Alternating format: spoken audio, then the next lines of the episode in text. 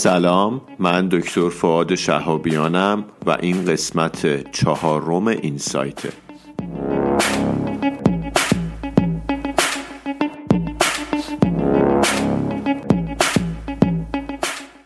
این سایت به معنی بینشه و اپیزود میانی دنکسته که در اون ما بدون هیچ توضیح اضافه با همدیگه ابسترکت مقالات رو می‌خونیم.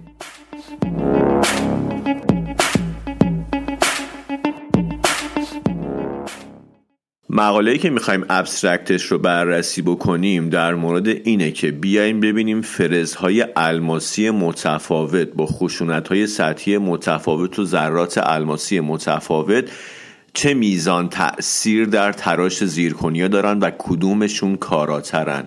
این برامون مهمه. چرا؟ به خاطر اینکه وقتی که از اسکنر استفاده می‌کنیم خیلی از رستوریشن هامون رفته به سمت زیرکنیاهای مونولیتیک. باید بتونیم فرزی رو انتخاب بکنیم که تراش مؤثرتری داره. در عین حال به این زیرکنیا آسیب کمتری میرسونه. مقاله برای JPD و نوامبر 2023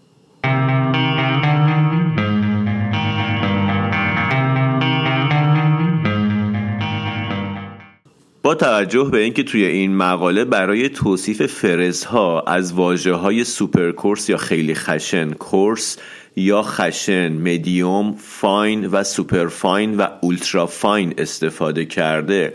من قبل از اینکه نتایج و conclusion این abstract رو بگم توضیح میدم که با توجه به اون معیارهایی که ما داریم چون ما همه فرزها رو با color code می‌شناسیم.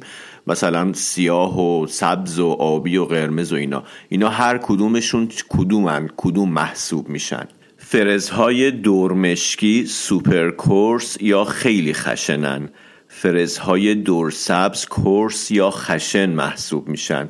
فرزهای دور آبی مدیوم دور قرمز fine زرد super fine و سفید ultra fine هستند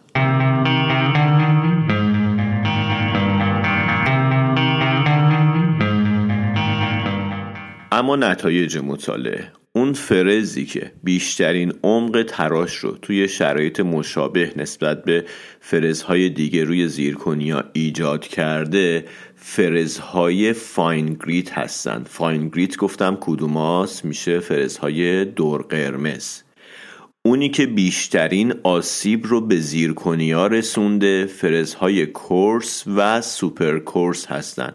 میشه کدوما سیاه و سبز. گفتم که سیاه و سبز میشه super coarse و coarse.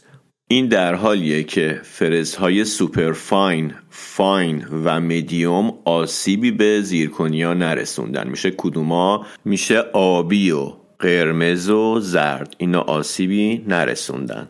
اومدن بررسی آسیب به instrument رو هم بررسی کردن و مشخص شده که اون فرزهای super coarse بیشترین آسیب رو به اون instrument مون میرسونن. اما در نهایت اینجوری نتیجه گیری کرده که بهترین فرز برای تراش زیرکنیا فرزهای fine هستند fine میشه کدوما؟ اون قرمز ها فرز های دور قرمز که هم مؤثرن هم بیشترین عمق تراش رو ایجاد می‌کنن هم آسیب macroscopic به زیرکنیا نمیرسونن و هم اینکه کمترین تاثیر منفی رو روی اون instrument مون دارن.